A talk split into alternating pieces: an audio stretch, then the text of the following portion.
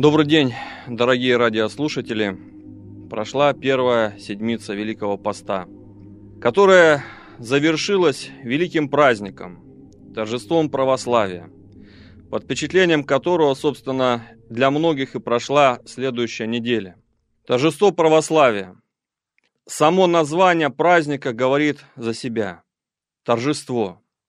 Это победа, но победы бывают разные – Вышли два боксера на поединок, равные по силам. Провели бой, друг друга измучили, устали. Оба с синяками, оба с ссадинами. И вот один из них побеждает с преимуществом в одно очко. Не такая победа торжество. Торжество это когда один удар и враг у твоих ног, и ты торжествуешь.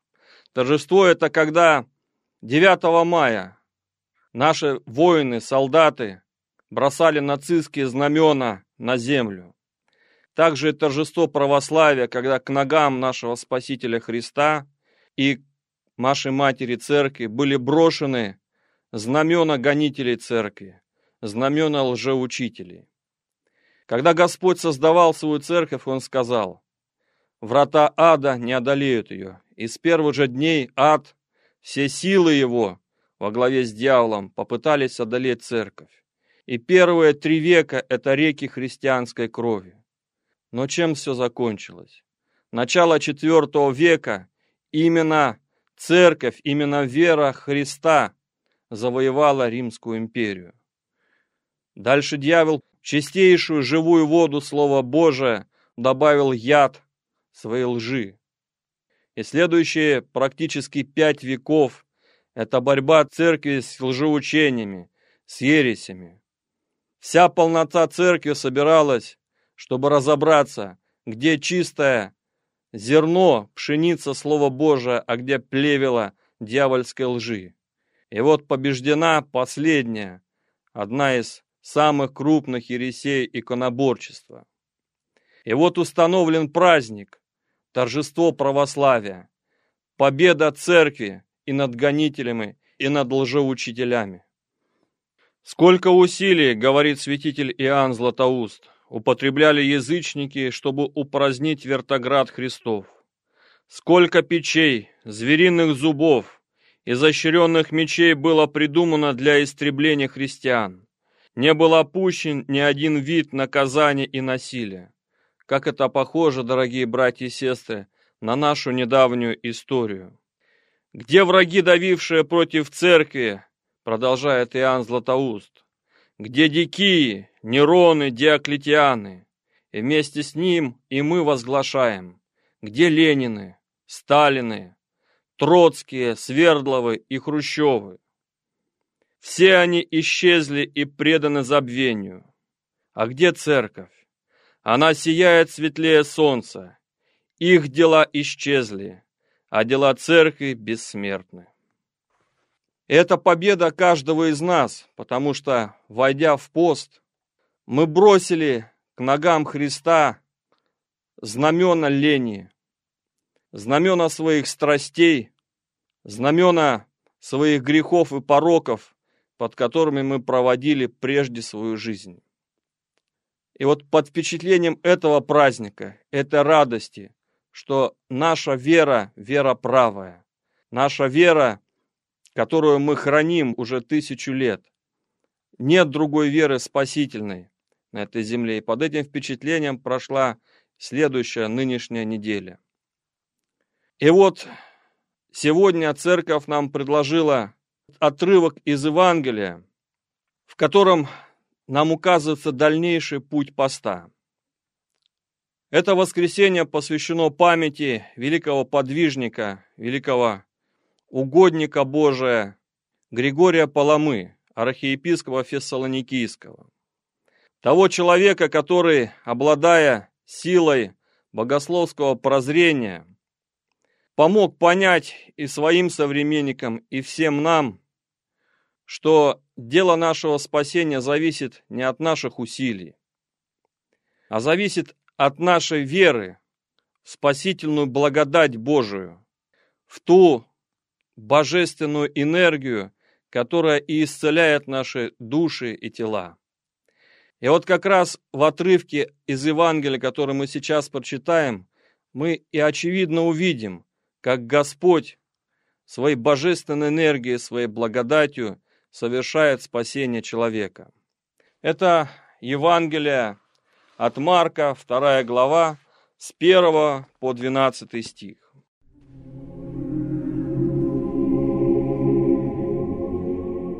Через несколько дней опять пришел он в Капернаум, и слышно стало, что он в доме. Тотчас собрались многие, так что уже и у дверей не было места, и он говорил им слово. И пришли к нему с расслабленным, которого несли четверо, и, не имея возможности приблизиться к нему за многолюдством, раскрыли кровлю дома, где он находился, и, прокопав ее, спустили постель, на которой лежал расслабленный. Иисус, видя веру их, говорит расслабленному чада, «Прощаются тебе грехи твоя». Тут сидели некоторые из книжников и помышляли в сердцах своих, что он так богохульствует, кто может прощать грехи, кроме одного Бога?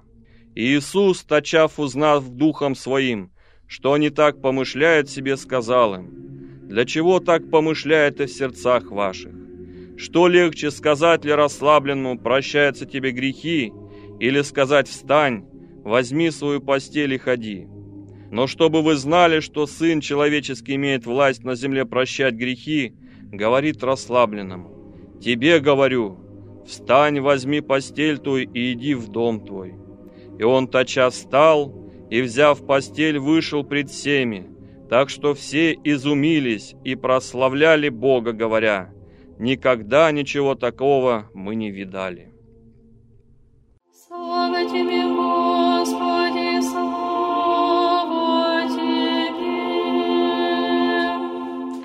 Вот, дорогие братья и сестры, началось служение нашего Господа, и очень быстро слава о его чудесах распространилась по всей иудейской земле. И куда бы он ни приходил, к нему стекали сотни и тысячи людей, которые желали получить от него исцеление и утешение. И вот он пришел в один из домов в городе Капернауме. Об этом сразу стало известно, весть об этом разлетелась по всему городу, и можно очень живо представить, как хромые и убогие люди спешат к этому дому, как матери несут своих больных детей, как, постукивая клюкой перед собой к этому дому, спешат слепые. Но евангелист Марк обращает наше внимание на четверых людей, которые несут на носилках расслабленного, то есть парализованного человека. Несут тому дому, где находится, где говорит свое слово Спаситель мира. И подойдя к дому, они понимают, что войти туда у них не получится, потому что дом окружен плотным кольцом людей, которые пришли получить желаемое от Иисуса. И вот на этом моменте, конечно, нам следует сделать остановку, потому что этот момент как раз и указывает нам на цель нашего поста. Ведь это дело любви. Вот эти несколько людей, может, это были родственники, может, просто друзья, взяли своего несчастного близкого человека, взяли на себя подвиг и понесли к дому, где говорит слово Иисус. Это уже само по себе доброе дело. Но вот они столкнулись, казалось бы, с непреодолимым препятствием. И можно было на этом остановиться, сказать, друг, но ты видишь, мы сделали все для тебя. Но дальше мы ничего сделать не можем, мы не сможем туда пройти. Туда бы не смог протиснуться, наверное, просто здоровый человек, а мы вчетвером донесем носилки. Вернем тебя домой. И вот как часто многие из нас, не дойдя до цели, опускают свои руки, прекращают молитву. Но не такая вера была этих людей. Они пошли на больший подвиг. Что они сделали? Они сделали, казалось бы, практически неисполнимую вещь. Они взобрались на крышу этого дома, и умудрились затащить туда парализованного человека. Наверное, как это было трудно. А дальше дерзнули принести ущерб хозяину дома. Это они прокопали, разломали крышу. А под этой крышей это были люди, да и сам Господь, и можно представить, что чувствовали они, когда на них сыпались комья земли и глины. И вдруг открылось отверстие, через которое эти четверо людей спустили своего друга прямо к ногам Иисуса. И вот церковь нам и указывает на наш подвиг, который нам необходимо совершить великим постом. Это усилие, это стремление не остановиться, встретив какое-то небольшое препятствие, а преодолеть его. И тогда чудо. И Господь, видя веру именно этих людей, совершает чудо. Он исцеляет этого несчастного парализованного человека. Но как он исцеляет, это тоже очень важный момент, на котором необходимо сделать остановку. Дело в том, что Иисуса собрались послушать не только те, кто ждали, жаждали услышать спасительное слово, но и те, кто хотели все время уловить его, поймать его на каком-то несоответствии, укорить его. Это книжники и фарисеи. И вот они внимательно следили за каждым словом Иисуса. И вот Господь обращается к парализованному. Иисус, видя веру их, говорит расслабленному, «Чада, прощаются тебе грехи твои». Тут сидели и некоторые из книжников и помышляли в сердцах своих, что он так богохульствует? Кто может прощать грехи, кроме одного Бога? И казалось бы, вот они уличили Христа. Действительно, в сознании ветхозаветного иудея болезнь и грех были связаны непосредственно. То есть болезнь всегда являлась следствием греха. А кто может простить грех? Только один Бог. И в глазах этих учителей иудейских, конечно, Христос богохульствовал. Он взял на себя полномочия самого Бога. И, казалось бы, они уличили его. Но что происходит дальше? А дальше происходит то, что Господь сам загоняет их в ту ловушку, которую они хотели загнать его. Иисус, начав узнать духом своим, что они так помышляют себе, сказал им, «Для чего так помышляете в сердцах ваших? Что легче сказать ли расслабленному? Прощаются тебе грехи или сказать «встань, возьми свою постель и ходи»? Естественно. Сказать «прощаются тебе грехи» проще, потому что невозможно никак оценить эти слова. Как проверишь, простились грехи или нет? А вот сказать «встань, возьми постель твою и ходи» уже в этих словах власть.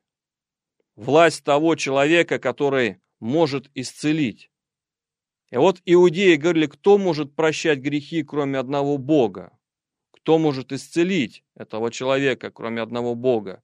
И Господь показывает, я, я могу это сделать. И происходит чудо. Господь говорит, но чтобы вы знали, что Сын Человеческий имеет власть на земле прощать грехи, говорит расслабленному, тебе, говорю, встань, возьми постель твою и иди в дом твой. И он тотчас встал и взял постель и вышел пред всеми, так что все изумились и прославляли Бога, говоря, никогда ничего такого мы не видали. И вот Господь являет себя здесь как властителя, как Бога. Посрамлены иудейские учители. В то, что они не верили, явно произошло перед их глазами. И Иисус, простив грехи, совершил чудо и произошло исцеление этого несчастного человека. И вот это для нас тоже очень важный момент, с которым мы сталкиваемся. Мы видим, что кто наш Спаситель? Тот, кто властен и грехи нам прощать, и исцеляет нас от недугов душевных и телесных. В этом отрывке из Евангелия еще очень много смыслов. Можно долго говорить о том, кто был сам парализованный, исследовать, почему с ним произошла такая беда. Но сегодня главное для нас вот две вещи. Первое это то, что Господь нам являет себя как Спасителя, как Целителя наших душ и телес. И главное то, что мы должны совершить в остальные недели Великого Поста. Это дела любви. Ведь наша молитва, наш подвиг, это не только для того, чтобы сделать доброе какое-то дело, кому-то помочь. А вокруг нас много людей, которые парализованы не физически, а парализованы духовно. Это могут быть наши самые близкие люди. Наши матери, отцы, наши жены, наши дети. И вот именно подвиг молитвы, подвиг нашей веры, когда мы неустанно просим Бога об исцелении, вот это то, что мы должны совершить постом. Если мы не охладеем в вере, если мы не опустим своих рук, произойдет чудо, на которое мы все уповаем и надеемся. И Господь, видя нашу веру, примет подвиг нашего поста и даст нам великую радость плодов покаяния с Богом.